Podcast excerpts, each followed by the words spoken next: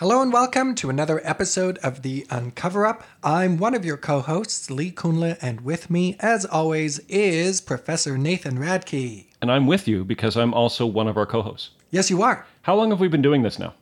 Three years, maybe coming more. on to four? How many episodes do we have? Over 80. Yeah, it's over 80. I'm starting to come to some what you might want to call conclusions. Okay. This is only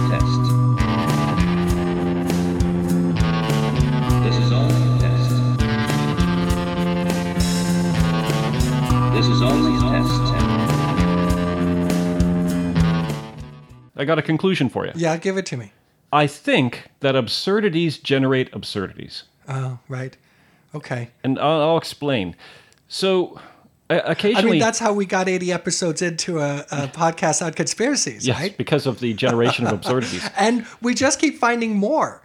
Yeah. Everybody worries we're going to run out of content. That But is not. That you is have not no idea about all the stuff that we still have yet to talk about. I am going to run out of life before we run out of content. Conspiracies, yeah. Yeah. This is what I was thinking the other day.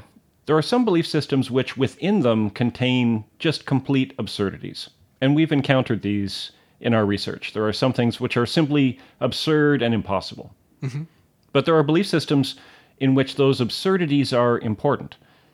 The only way to maintain that absurdity, like when you're confronted with an absurdity, either you have to give up on that belief system or you're going to have to double down and figure out a way to protect it. The only way to protect an absurdity is with more absurdities. Uh, as an example, I was talking to someone the other day who argues that Joe Biden has been arrested and sent to Guantanamo Bay. Okay. Now, that's a problem because he frequently goes on television. Right. And so, how can those two things both be true? So, you're forced to confront an absurdity. And so, the person I was talking to said, Ah, that person that you see on TV is not Joe Biden. That is a clone of Joe Biden. Mm-hmm. But that's an absurdity because that is not how cloning works. You don't clone an 100 year old man and get another 100 year old man. This is Nathan's pet peeve with cloning. This is what really You irritates start me with as a baby. Yeah. Even the clone is a baby first. the clone has to be a baby first. And so then it generates like this one absurdity that Biden has been sent to Guantanamo Bay. It generates these other absurdities that no, this one is a clone, which generates the absurdity that we have this capacity to make fully grown old man clones who already speak English and, and walk and, and all these other things. But it doesn't stop there. Not only do absurdities generate more absurdities to protect the original absurdity, but I would also argue that there's a threshold of absurdity that, when met, encourages atrocity. Oh, okay. That took a turn. Oh, yeah, it, ta it takes a sinister turn. Because where does this go? Like, look at the Biden example. Rather than saying, oh, he's like a mediocre and kind of confused old man, no, no, no, he is a clone. So we have this cloning process, which means that a bunch of people out there are clones, which means that they're not humans, which means that they should be basically tracked down and eliminated because they're not really humans. Yeah, I mean that is a, certainly a danger of any belief system that posits that there is a, a set of humans and then a set of humans who are not really humans. That is really a very big danger.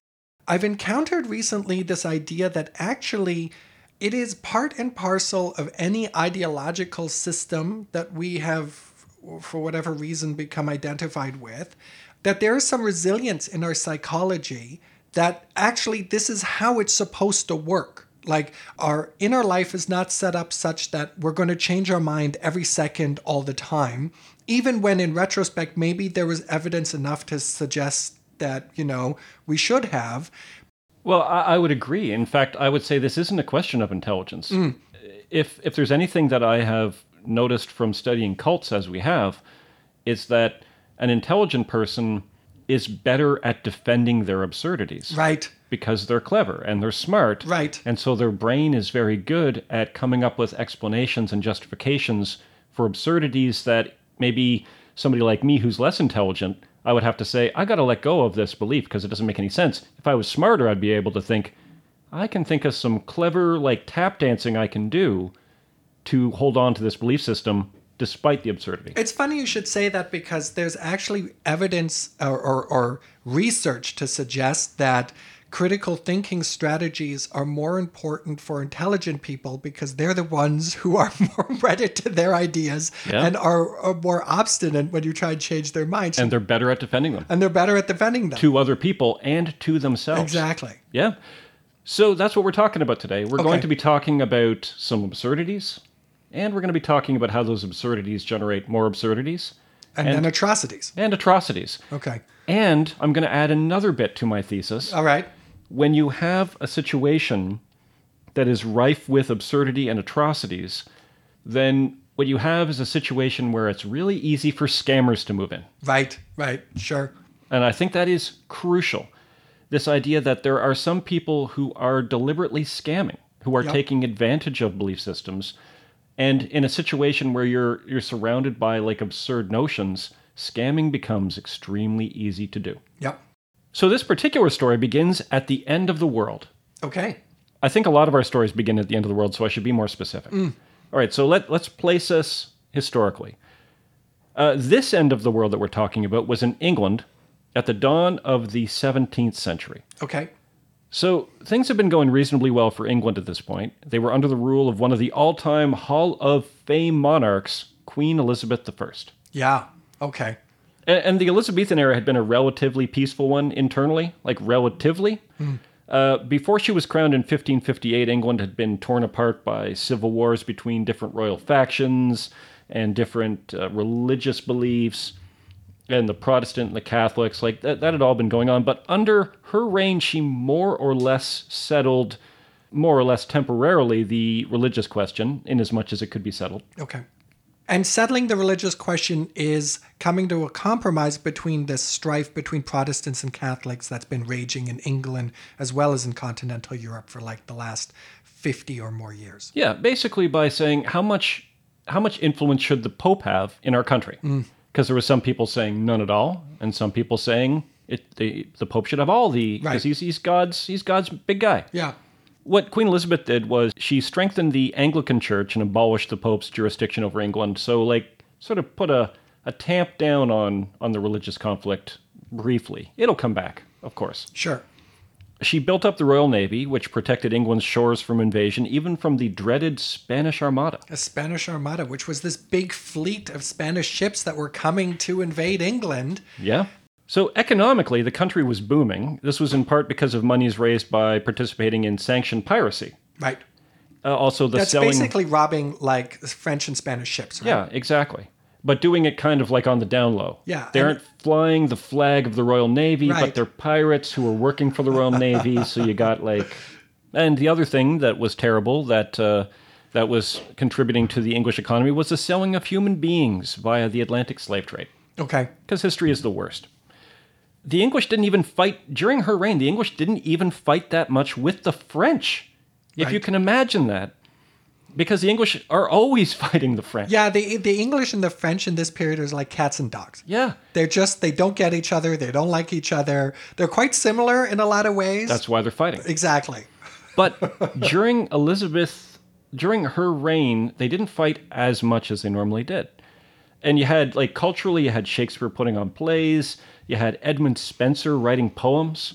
Wow, look at you coming up with time. another cultural reference besides Shakespeare. Yeah, and I do that because a friend of ours is a uh, an expert in Elizabethan pamphlet literature. Right. Now he doesn't listen to the podcast, Okay. but his partner does. Hi, Lisa. so England had partially avoided some of the horrors that were going on in continental Europe that we've talked about before. I mean, compared to Germany or France, there were there weren't very many flare-ups of witch trials in England, uh, which of course are often followed by flare-ups of witch burnings. There were still people tortured and murdered for being witches in England under Elizabeth. In 1563, Elizabeth had signed an anti witchcraft law that was particularly hard on anyone who used fortune telling to predict the Queen's death. right. So that's very specific. She was doing it for a very specific reason. So under Elizabeth, you had 535 people tried and 82 people murdered Okay. for being witches. But the queen had her own court magician and occultist named John Dee who did divination as part of his duties. So it wasn't like as hardcore as we saw on the continent, hmm. where basically anything even a little bit witchy was going to get you set on fire. However, as the 16th century approached, things were looking grimmer. There had been several bad growing seasons in a row, food shortages were becoming more common, and inflation was starting to rise. All of these things are going to lead to, obviously, social strife and Right. some conflict. The wars with Spain had drained the nation's wealth. The Queen herself, I mean, I don't know if, if longtime listeners have noticed this, but I don't think much of royal families. I think my mom stopped listening as a result. Oh. I, I apologize, Lee's mom. But I don't apologize because I stand by this. When the state is embodied in a person, as the person starts to go, as all human beings do, your state is going to go. And so when Elizabeth is sort of young and vital, you've got this young and vital state. But I mean, at this point, Elizabeth is getting on in years. She's getting older and weirder. Uh, she's been wearing like thick, thick layers of lead based makeup for decades. Like inches of, of, of makeup. It was horrifying, which is not an ideal situation for a person's physical or mental health. Right. Basically, it's going to make you a little bit not well. And this is one of the many, many, many issues with basing your government on royalty. As they go, so goes the kingdom. And she's on her way out. And it was in this time period when things were getting worse, and it seemed as though some terrible disaster was just over the horizon, that two events take place that are going to shape much of what happened next. They're both in 1589. In 1589, there was a bad storm off the coast of Denmark. Okay. And in 1589, a maidservant in North Berwick, Scotland, was sneaking out of the home of her employer.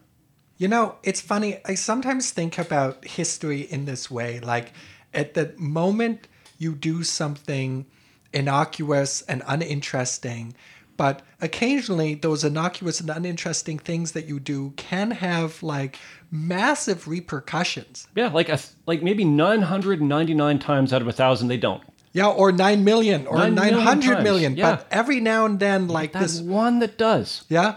So now, let's look at one of the most sinister conspiracy theories of all time the claim that the devil was secretly working his evil through thousands of witches in order to bring about the end of the world. Okay. Right, so let's start with the storm. The King of Scotland at the time was James the Sixth, the son of Mary Queen of Scots. Now, James was a bookish sort. Mm-hmm. He attempted to compensate for that by being an intellectual thinker. So, James was married off to Anne, the daughter of Frederick II, the King of Denmark and Norway, and she was supposed to be shipped over from Copenhagen mm-hmm. so that they could, you know, carry out their their Make babies. make babies, which is one of the main reasons to have royal families is to continue making more babies. it's yeah, it's like their only job. Yeah, basically. But that job gets interrupted because on her trip across the ocean to Scotland, they run into a terrible storm and had to go back. Okay. James actually goes over to Copenhagen despite being quite bookish. This is like a pretty brave thing for him to do. He goes over to Copenhagen himself to pick her up, but also runs into a terrible storm that almost sinks his ship. Hmm. So there was a lot of discussion in Denmark as to what was causing the unfortunate storms that seemed almost designed to keep James and Anne apart. And the Danish Admiral Peter Monk argued that Christopher Valkendorf, who was the governor of Copenhagen, just hadn't outfitted the ships appropriately. Right. And that's why they almost sunk. Seems reasonable. But Valkendorf says, no, it wasn't that I did a lousy job. What really caused those ships to almost sink? Witches. It was witches. It wasn't me not doing a good job. It was witches doing this. Man, if that like if that honestly is hanging out there as an excuse for all kinds of misdeeds. I'm going to use like it. exactly. Well, I didn't steal the money. It was witches. Yeah, you were supposed to wash these dishes. I did. Witches. Witches. Now, I want to take a quick aside because we're talking about weather here, which is a complicated phenomenon. But I want to talk about how easy it is for us to like ascribe intent to natural phenomena. right. Okay. How easy it is for us to see something that happens in nature and say, "Oh no, no, there's intent behind this. Somebody did this." Right. This is wasn't just a thing that happened. Somebody did this. Yeah.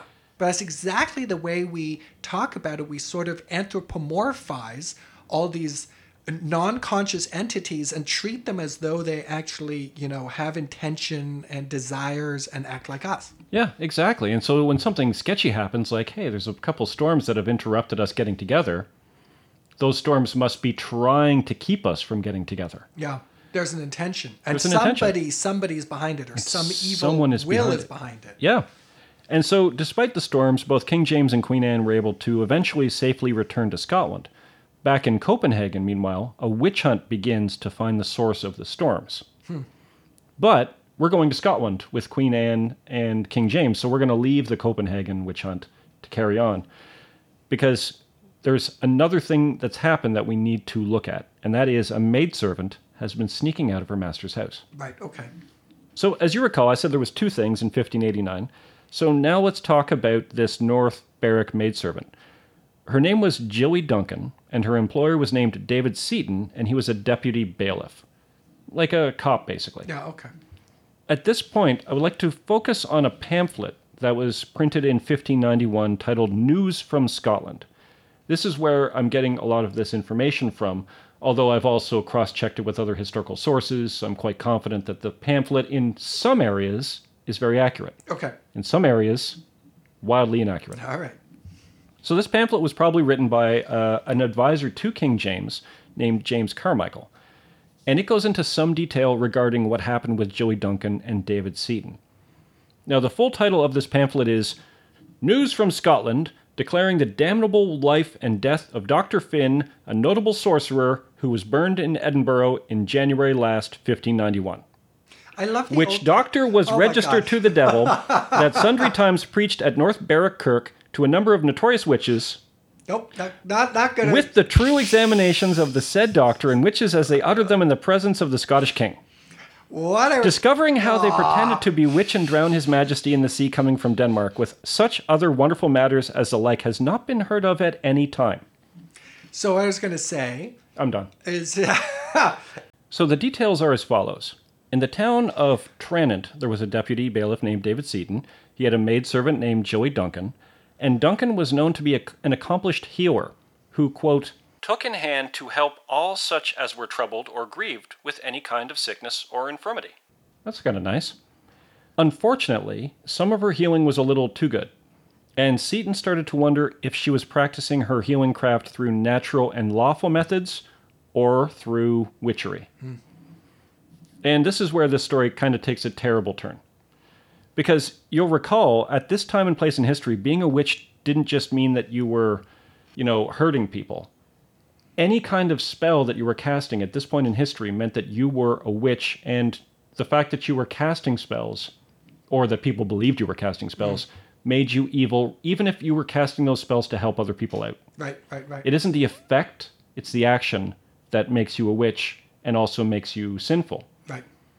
Because if you were casting spells, you weren't just, you know, helping somebody out, helping somebody find something lost or, or help them with, with some sort of health issue. You were also then part of a larger conspiracy of witches who were working with the devil. Right. So not only did Seaton want Duncan to confess to witchcraft, but he also wanted her to name the names of the other witches that were attending their witchy Sabbat meetings. Mm-hmm. So the pamphlet goes on to describe the tortures that Seaton then put Duncan through to try to get her to admit to being a witch. So we are going to describe some tortures here. Okay. We're not going to get grotesque about it, but I mean, torture is grotesque. Right. So first, Seaton used ordinary interrogation techniques. Okay. So, you know, keeping her awake, not giving her any food, Oh, these are ordinary techniques. These are the ordinary techniques. Oh God. Okay. Yeah. Uh, when those didn't work, or rather, when they didn't force her to confess to being a witch, uh, he moved up to the pillywinks. What's that? I mean, it it, sounds kind of cute and harmless. it sure does. It sounds like it's a child's game, but actually, it's a device. It's comprised of two iron bars, about six inches long each, and they're connected by a screw. Okay. So it kind of looks like uh, a capital letter H. Okay. You got a bar and a bar and a screw in the middle that brings them further or closer apart. Uh huh. Turning the screw would bring the two bars closer together until finally the top bar rested on the bottom bar. And the way that they'd be used is you would put a person's fingers in between the two bars. Okay. Is, is this the thumb screws? This this is a thumb screw only it's for the whole hand. Oh, okay. And then you twist the bars closer and closer until the fingers broke, the knuckles separated, and blood started pouring out from underneath the fingernails. Ow. And you know what's funny? When I was reading about this in great detail, I started thinking about hands. Yeah. and about how like that's basically how I manipulate the world. That's like that is the mechanism through which I interact with the world. Yes. If you're fortunate enough to have working hands, it's like you you use them constantly and you just sort of you take them for granted. Yeah. So after reading about this, I spent some time like a, a stoned Appreciating your hands. like a stoned high schooler, like looking at my hands and being like, "Oh man, that they are amazing. They're so delicate. They're so fine-tuned." Well, last summer I broke two fingers on my left hand, and they have not really healed. Yeah. Now, I'm not in any pain generally, but these are, again, often the unacknowledged consequences of this kind of stuff. Like you think torture has like a defined beginning and end. Right. But you you if- confess and then the torture stops. if in the 1500s you've had all the fingers on both hands broken, that might follow you for the rest of your life. Yeah, it really limits your interaction with the outside world. Yeah. It, it sort of traps you in your body. Yeah. Uh, but it didn't work. Duncan still denied being a witch. Okay. I have a theory as to why. Why? I don't think she was a witch. Yeah, but well, we're going to get to a whole section on this, but you know, this is where I might just say, "Sure, I'm a witch." I mean, I I wonder sometimes about what the value of resistance is. I thought about that often with the KGB stuff. It's like, look, you're going to the gulag anyway. Right. As soon as you get picked up in the car, you're like, I'll just confess. Yeah, whatever." I'd be like, whatever you want, I'll I'll agree right now, and we could just do away with the whole torture and mutilation stuff, and I'll just go suffer my 10, 15 year sentence. Sure, suffer a 10, 15 year sentence, but if Jilly Duncan is a witch, she is going to be strangled to death and her body is going to be burned publicly. Hmm. Is that the only outcome? If at this point in history, if you are uh, if you are a confessed witch, then yes. If you are an unconfessed witch, then maybe you get burned without being strangled first. Okay. And we're not even done yet. so Duncan denies being a witch, so Seaton moves to a technique called thrawing. All right. Thrawing.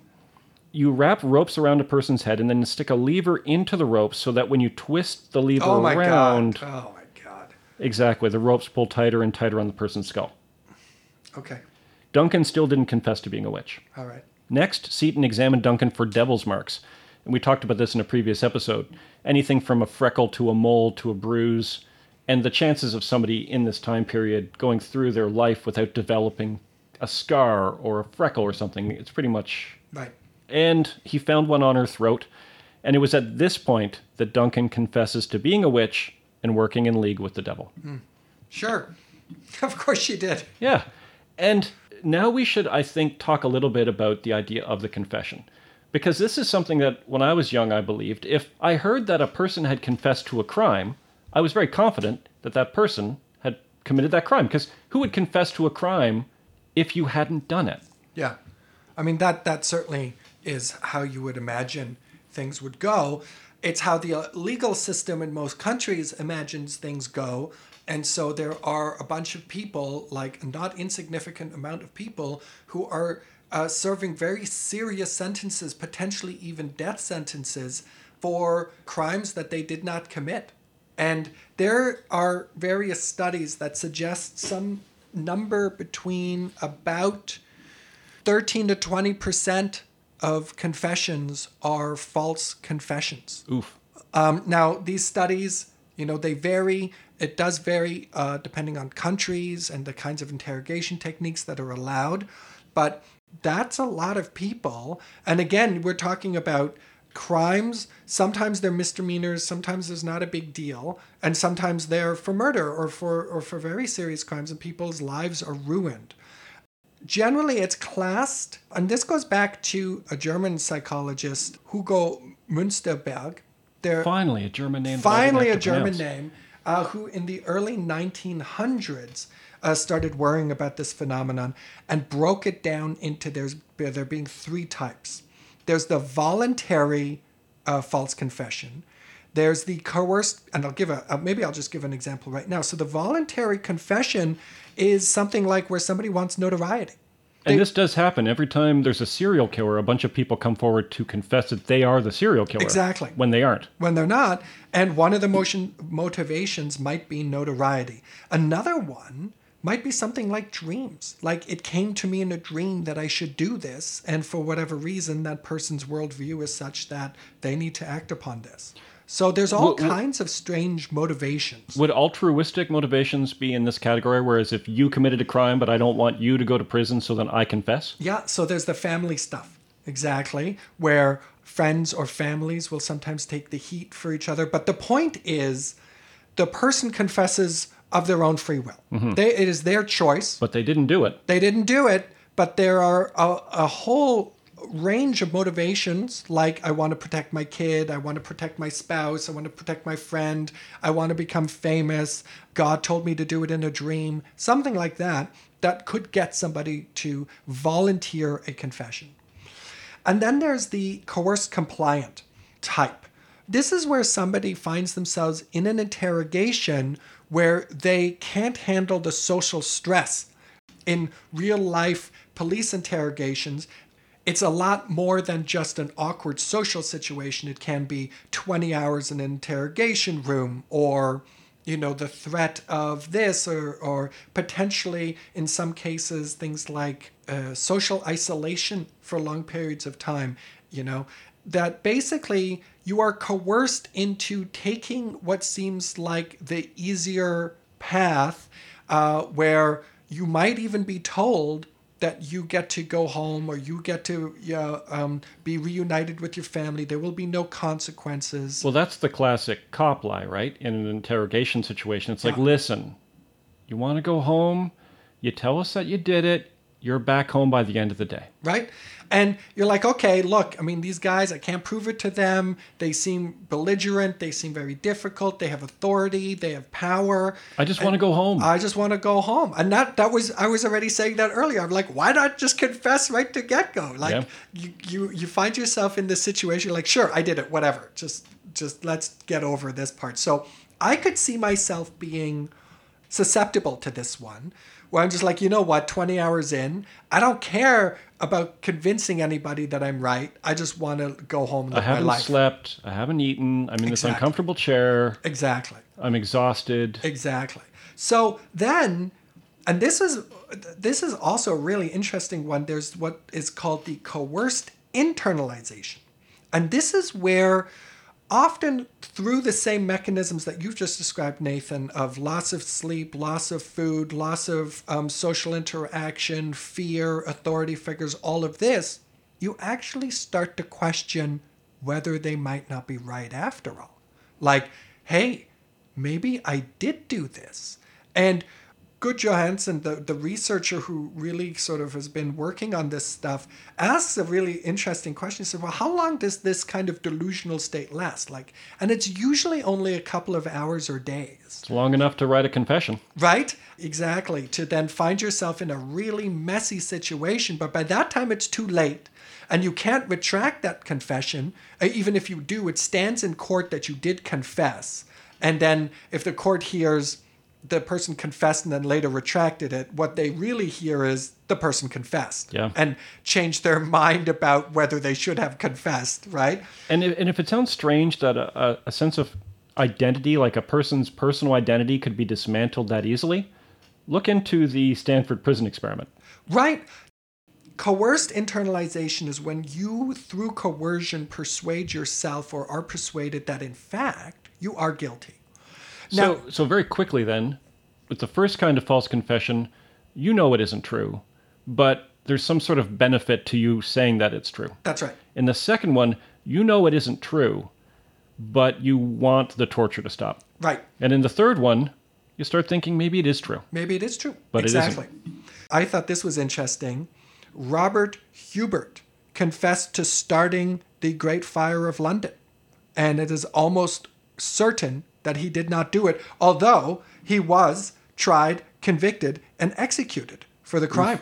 Yeah. Uh, I mean, and at this point, I have to say, this is the only argument I need to be against the death penalty. There are other arguments. Oh my God. There are so many people who were sentenced for things, you know, where it's like, oh, this guy's sentenced because he happened to be near the crime scene or happen to have the same haircut as the criminal or, yeah, I mean, just absolutely absurd stuff that gets people put away, and some of those might even go and provide a false confession with enough stress. Yep. If if all you want is a confession, it's pretty easy to get one then. Yeah. Right? And and like we say, you you nobody is able to resist torture. You can resist it for a little bit, but eventually everybody cracks. So Yeah. it's just a matter of do you crack today or tomorrow?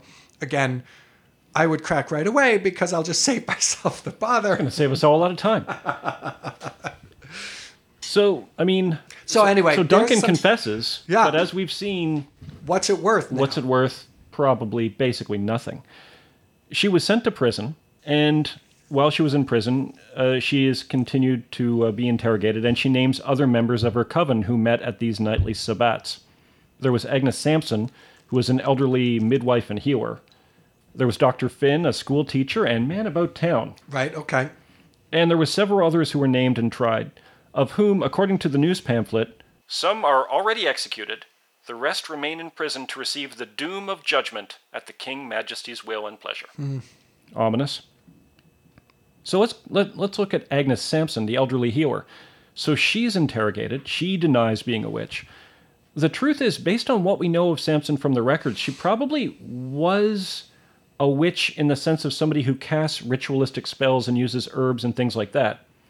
But she was probably unlikely to have been a witch in the conspiratorial sense, in that she was secretly working with the devil to bring about the end of the world and meeting at these massive sabbats. But that's what the interrogators wanted to get from her, because that's what they believed was the case. Hmm. They weren't trying to get the truth, they wanted the truth that they already believed to be confirmed. Right. So they shave off all of her hair. She gets the same thrawing treatment that Duncan had gotten. And when I say they shave off all of her hair, I mean all of her hair. Right, okay. Eyebrows. Everything. Yeah. After they find Devil's Mark on her body in a very sensitive area, Sampson also confessed that she had attended a sabbat with over 200 other witches, and that they had traveled across the sea in a boat that was shaped like a chimney, and that the devil was shaped like a haystack, and that all of the witches kissed the devil on his buttocks. Hmm. Now this sounds Where on the haystack is the butt? I think like under the one of the sides, I guess. I mean, Not not that circular center bit that well, that's not a haystack, that's a hay bale. a hay bale. Oh, A haystack okay. is just a big pile. just a pile. oh Now, this all sounds like nonsense. It's because it's nonsense.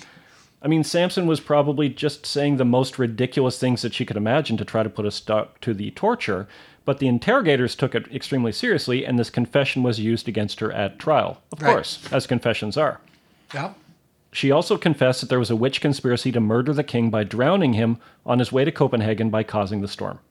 Yeah, So okay, there I you see. go. Now we- there's the connection. There's the connection. all the way back to that storm and the housemaid that that was leaving at night. Yep, it's all coming together. I just thought I'd remind the audience that we right. actually Oh, yeah, did right, make storm. that. Yeah, we actually did come back and make that connection. So you might be asking, well, how do you make a storm? According to the tortured testimony of Agnes Sampson, you take a cat, you name the cat King James because that's your target. Right. Okay. Again, the sort of as above, so below thing where you have copies and mimics and stuff like that. Then you take some body parts from a human corpse, uh, genitals, knuckles, tie them to the cat, and then you get in a giant sieve. So, you know, like a sieve that you would, like a colander that you would use to, to strain spaghetti Okay. you get in a giant version of that and sail it out into the sea. And then you throw the cat into the ocean. You know, the, I'm suspicious of this. That it might not work? Yeah, because um, uh, not because of the magic element, Mm-hmm. but I don't believe that the narrator actually has tried to handle cats at all. Yeah, I'm trying to imagine you- tying knuckles yeah, to a cat. Try try tying some body parts to a cat and see what happens to your face. Like they are not docile little declawed kitten things that you see on TikTok. So the idea of like sailing a sieve full of holes out into the ocean, you're like, oh, that seems kind of sketch. But tying something to a cat? Yeah, no, you will lose both eyes. Trust me. Yeah, again, it's it's it's nonsense. But it was about this time that King James himself becomes involved with the interrogation because now there is a massive plot against him Right. by this massive conspiracy of witches. So When Sampson's asked why the king was so hated by the conspiracy of witches, Sampson replied that it was because King James was the devil's greatest enemy on earth. A claim that King James would have considered like quite flattering. Yeah. Like that's amazing because if you were the devil's main enemy, that makes you very good Right. and very important. And James was already convinced that the end of the world, as prophesied in the book of Revelation, was imminent, and often referenced to other people the warrior mentioned in Revelation 19 11 to 16. And I saw heaven opened, and behold, a white horse. And he that sat upon him was called faithful and true, and in righteousness he doth judge and make war. His eyes were as a flame of fire, and on his head were many crowns, and he had a name written that no man knew but he himself. And he was clothed with a vesture dipped in blood, and his name is called the Word of God. And the armies which were in heaven followed him upon white horses, clothed in fine linen white and clean. And out of his mouth goeth a sharp sword, that with it he should smite the nations, and he shall rule them with a rod of iron, and he treadeth the winepress of the fierceness and wrath of Almighty God. We are more likely to believe those things that we want to believe. And James wanted to believe that there was a massive witch conspiracy against him, since that would make it more likely that he was that holy warrior in the book of Revelation. So, the news from Scotland, this pamphlet, then goes on to describe the interrogation of Dr. Finn, the schoolmaster, and man about town. So, for him, they start off with the thraws, Oh. uh, the crushing of the skull with ropes. Then his fingernails were removed with pliers Oh. And replaced with like sort of iron spikes. Then he was given the boots. Okay. The This- boots, Yeah, this does not sound good. What the is boots isn't good. And if you've already done the fingernails and then you're moving to something else, Right. Yeah. the boots uh, is apparently an unbearable form of torture. Your legs are surrounded. Unlike having your fingernails pulled out. This one's worse. Your legs are surrounded by wooden frame, kind of like a crude wooden boot. And then wooden wedges are driven into oh, the boots God. with a mallet, Oh my God. which crushes your foot and your ankle and your shin. You know, like they really had good ideas when it came to torturing people. Yeah, they really had some terrible good ideas. If you survived the boot torture, as we talked about with the fingers before, like you're not gonna walk properly again. No. So after the boots, Dr. Finn confessed Yep. to being the note taker of the minutes of the Sabbat. And the Right. Sabbat, of course, is this big witch meeting. Now, it's at this point of the pamphlet that things take an odd turn. So far, everything that was described has been in line with other contemporary sources. But at the end of this pamphlet, it tells a bizarre story that Dr. Finn apparently also confessed. So everything I've said so far is stuff that that happened, like the torture and the confessions, those things happened. But then we have this story at the end of the pamphlet. Apparently, Dr. Finn was in love with a woman who didn't love him back, and the brother of the woman went to school with Dr. Finn. So Dr. Finn told the brother he would promise to teach him without beating him. It's a good, it's a good, good deal. If the brother would collect some of his sister's hairs and deliver them to Dr. Finn, the doctor would then make a love potion out of the hairs, forcing the woman to fall in love with him. So the hairs that Dr. Finn needed were of a very specific and personal variety. So the woman, Oh. so when when her brother was trying to collect them, the woman's like, "What is Yeah, happening? like, yeah, What is going on here?" So according to the pamphlet, the mother of these two was also a witch, and so immediately figured out what was going on. That Dr. Finn was trying to get these hairs to make a, a love potion, and so after beating her son for a while, she told him to bring Dr. Finn three hairs from the udder of one of their cows instead. The brother brought the cow hairs to Dr. Finn, and Dr. Finn performed the magic ritual on them, only to find himself the target of a very amorous and love struck cow, which started chasing him around the town. I love the notion of witches pranking witches. Yeah. I love that. But it's bizarre because at the same time, we have this like true story of what's actually happening in the town. I don't know anymore what the true story is. They add this bizarre story about this guy getting chased around by a cow, which comes from like that's a very old story. Is it? That's a classic story that's been around like hundreds of years before this and has been told over and over again. I feel like I read it every year in a Canadian newspaper, but the cow is a moose. Yeah. And- same, same, same basic idea. So that part of the story isn't true. What is true is that this event involved the arrest and torture of dozens of people, several of which were then strangled before their bodies were burned at the stake, including Sampson and Dr. Finn. You know, you can't get a moment's hilarity without it like immediately being followed by, and everybody died a horrible Yeah, death. I know we had this nice cow story. Yeah, it's, it was going to be fun. It was going to be a joke, and no. Well, no, but then reality comes back in. So after the harrowing sea voyage and after directly participating in the North Berwick trials, King James is like now a true believer that he was the target of a devilish and apocalyptic conspiracy. And so in 1597 he writes and publishes a book called Demonology in order to explain and spread his beliefs about witchcraft. Uh, the book takes place as a dialogue between two characters, kind of like when Plato writes. Right. You have Epistemon, who believes in witches and is clearly meant to represent James himself. Okay. And you have Philomathus, who represents a sort of straw man version of a witch skeptic. Okay. I won't go into much detail with this book because if you're curious about it, it's, it's mostly going over the same ground as Kramer's work, Hammer of Witches, Yeah. which we talked about in an earlier episode. And clearly, we want another book like that, Yeah, right? because that book was so great. I will say that this book has way less rampant misogyny. ah, okay. But that's a low bar to Right. be less misogynistic than Hammer the, of Witches. the Hammer of Witches.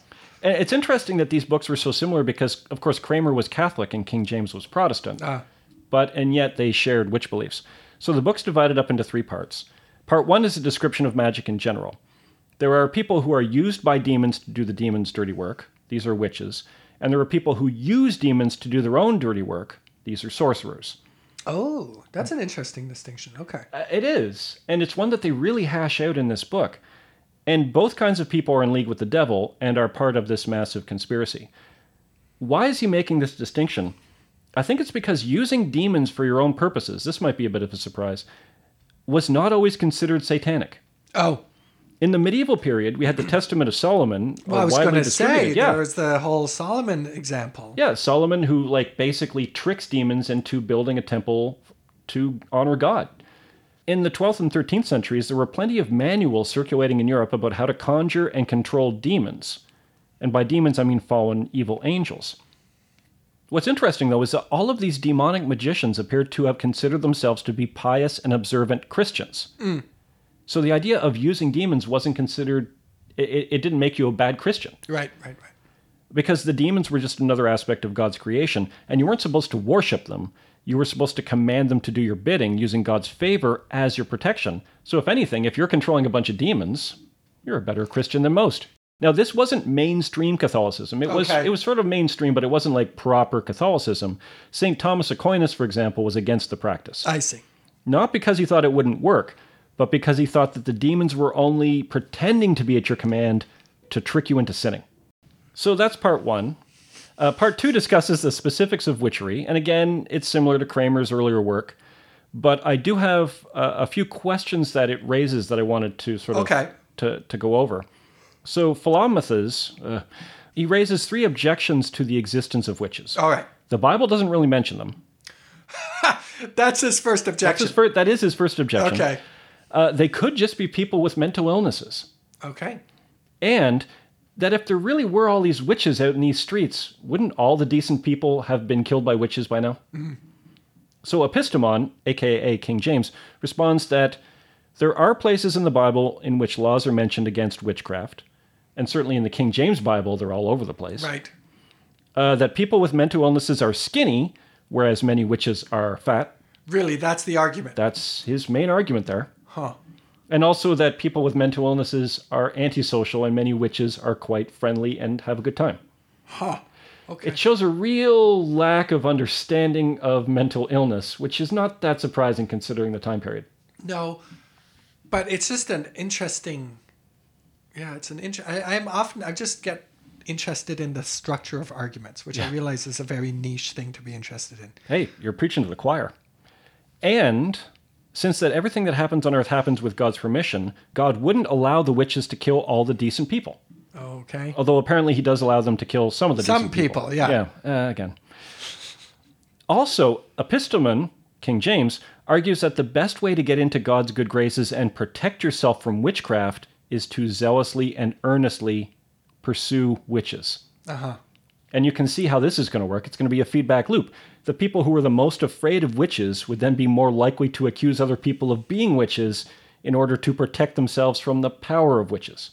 Funnily, that does actually work in a perverse way. Yeah. Because what you find in the witch hunts and the witch trials where it gets really sinister like this, where people end up being murdered, you generally have the community splitting into the accused or the accusers. Right. And which And- side you want to be on? Exactly. And if that's the way things are going, it is better to start accusing people and being playing the role of I am the victim of witchcraft than to eventually be accused by somebody. So there's this perverse logic that actually works in a strange way to keep you safe. yeah. Which sort of turns into this perpetual motion machine of atrocities. Right. Uh, Epistemon also addresses the question of why more women than men are witches. Of course, Kramer went on at great length about Right, that. right. Right. That was like the point of his book, right? That was most of the book. And he agrees with Kramer and says it's because women are more naturally frail than men, which is also how the serpent deceived Eve in the Garden of Eden. Well, I was going to say, doesn't that account for this misogynistic view with uh, sort of baked into certain versions of Christianity that just there is this higher hierarchical difference between men and women. Men are better because they were not initially deceived by Satan. Yeah, because Eve screwed up. Everything, Thanks, Eve. every bad thing that happens to you Eve. is Eve's fault. Yeah, or Pandora, depending on your Well, we're talking Christians. on your on your mythology. yeah, we're talking Christians. Yeah. So it's all Eve's fault. There's another passage in this section that I find fascinating, and this gets back to my original point about absurdities generating absurdities. What do you do when the theory you believe in has internal inconsistencies or just things that can't possibly be true? In order for this to be a massive conspiracy, the witches have to gather in large numbers. Right. Uh, there were supposed to be over 200 people at the North Berwick Sabbat. But this raises an important question how do they all get there? And, and back home so quickly in an age where the fastest possible movement is the speed of a horse? Now, is there a mention made whether this is an actual physical event? This is physical. This is physical. This one's physical, and I know where you're going. right, because they, they, might their spirits might just get into the bodies of animals and be transported at night. Yes, whereas King James says that is clearly absurd. I see. Okay. He says that's complete nonsense. That's nonsense. The devil might trick you into thinking you've done that, but you're not doing that. like, ah. obviously, you can't get into a bunny and run to the Sabbat. Like, come on. Let's Right. be serious here. Right, okay. So what actually happens? well, what they do is they the witches make a kind of ointment with the bodies of the babies they've murdered, and they apply that ointment to broomsticks. Uh-huh. And then, using the power of the devil, they fly on their broomsticks to the Sabbat, even if it's hundreds of miles away. But that also generates more absurdities. It's like, okay, well, how do they get there? They fly on broomsticks. Oh, but then James says, but but then how could they breathe? Because there was this belief that lasted actually until the invention of quick trains that if you were going too fast, you wouldn't be able to breathe and you'd die. In fact, King James believed that if you fell off a cliff, you'd be dead by the time you hit the ground from suffocation. Huh. It's not true, but that's what they believed. That's interesting. So then he's faced with this other problem. It's Sorry, like is sorry, I'm just curious. Is the idea that like all that air rushing by, you can't you, can't get you any. can't get any of it. It's going by too fast. I like it. so now we have another problem. Okay, it's like, well, now we've gotten them there quickly, but Yeah. now we have to but how are they breathing? Right. Not only that, like why don't we see the evening sky filled with flying witches? Right. so we need some more absurdities to generate to to generate in order to protect our previous absurdities. Hmm. So according to James, the answer is they must travel in short hops. Uh Hold your breath, up in the air, really fast, great back down. right, okay. And the devil thickens the air so that people on the ground can't see the flying witches. I mean, I honestly think that the spirit getting into a mouse is starting to sound a bit more rational. I mean, either way, absurdities generate Yeah. absurdities. Right, right, right. I think we'll get into some spirit travel in a future episode. Okay. So part three gets both metaphysical and practical. Metaphysical because it explores the relationship between God and demons. Like Kramer and Hammer of Witches, James argues that demons can only carry out their evil work with the permission of God, and God does this in order to test and punish people. Which means that if there is a witch conspiracy, God is in on the witch conspiracy. And this was the whole thing that the witches was supposed to solve. If you go back one or two Yeah, it was the problem of evil. There was the problem of evil and why you know, does an all-powerful, all-knowing God allow for evil? Well, you have the, the the existence of freedom, and then there's a segment of the population which makes the wrong choice. But now we're all back here again. But now God's in on it. Now I mean, if if he's an omniscient being, then he's in on every conspiracy. Yeah, He knows who killed JFK. should ask. And it's practical this chapter because it discusses the appropriate way to punish a witch. Okay, The answer is fire. fire. Burn them all. Since this punishment is so brutal and gruesome, and the accusation so vile of accusing somebody of being a witch, innocent people would therefore be protected by God, who would never allow innocent people to be defamed and burned in that way. What does that mean? James is arguing that if you're accused of being a witch, you're a witch, Okay, because God wouldn't allow an innocent person to be accused of something so terrible. yeah. That's That's trouble. That's trouble. and again, makes a lot of sense to accuse rather than be accused at this Yeah, point. Yeah, you got to get on the accusing train real quick. Real quick. So I should point out for our Scottish listeners, the modern government of Scotland disagrees with all of this. The English government, however, they're not so yeah. sure. In March of 2022, uh, only a couple months ago from when we're recording this, the government of Scotland officially apologized for torturing and murdering approximately 2,500 people between the 1500s and 1700s. They apologized last month. Well, like a couple months ago, yeah. Uh-huh. Yeah, March of 2022. Feels a little late, I mean, sure, but better late than never. I guess.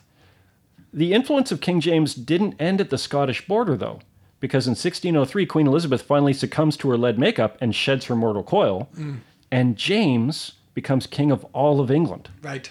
And one of the first things he does, only one year later after becoming king, is he toughens up England's witch laws. So he's still got witches on the brain. He makes it a capital offense to carry out any sort of magic at all. And this 1604 uh, witch law was going to stay on the books until the 18th century. Wow. Interesting side note there was a conspiracy against King James, Okay. but it wasn't supernatural, it was natural. It was the Catholics, wasn't it? Uh, yeah, exactly. It wasn't Satanists, it was Catholics. they were the, the ones they were worried about all along. Yeah, and it wasn't magic, it was gunpowder. Right.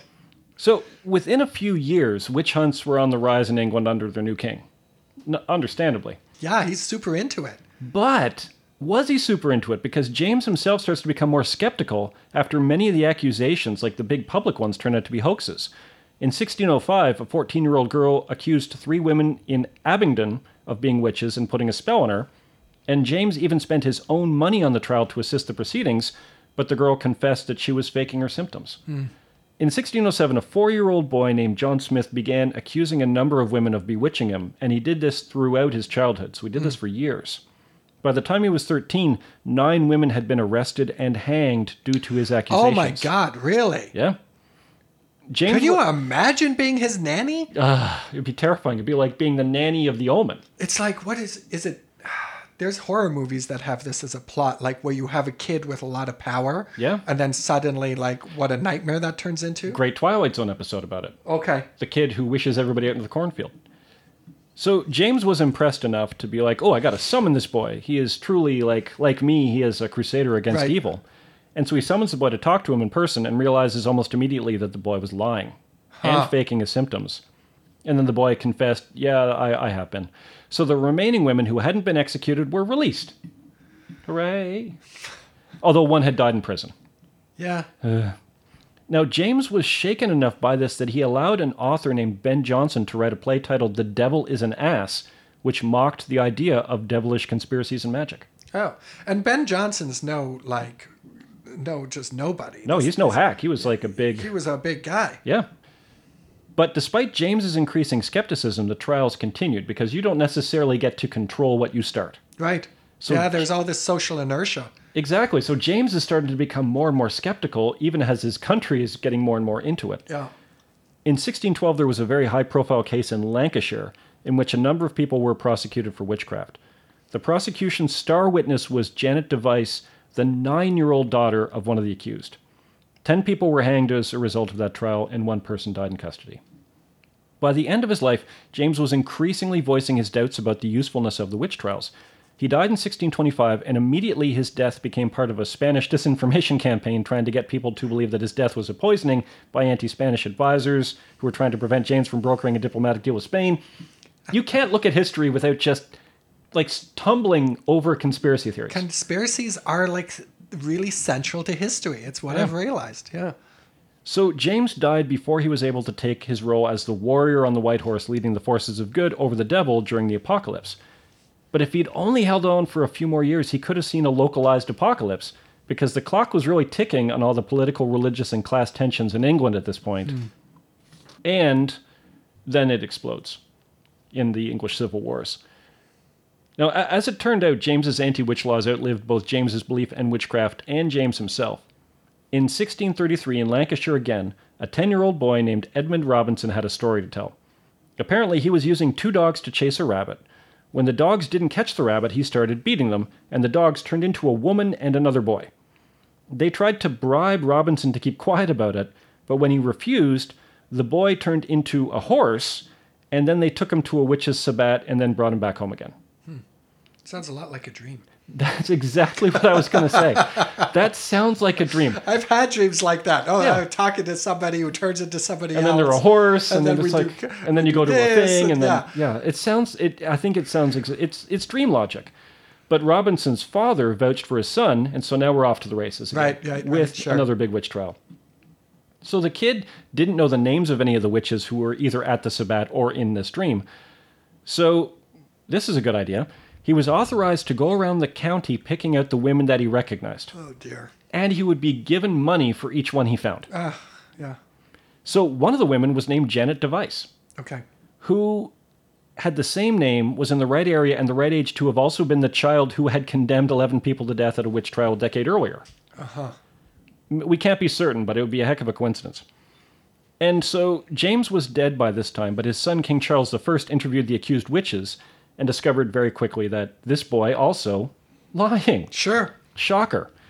And that his father had put him up to it in order to make a quick buck. Yeah. The father was imprisoned for this crime, and the witches were exonerated. Uh, although some of them stayed in prison anyway, because while they were falsely imprisoned, they had built up a bunch of debts. Yeah.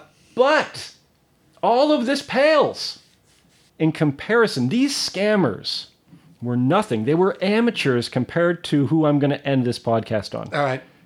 The guy who's about to show up on the scene, the witch finder General Matthew Hopkins. God. Okay. So by 1642, the apocalypse has happened. The political, religious, and economic strains has sent England collapsing into civil war.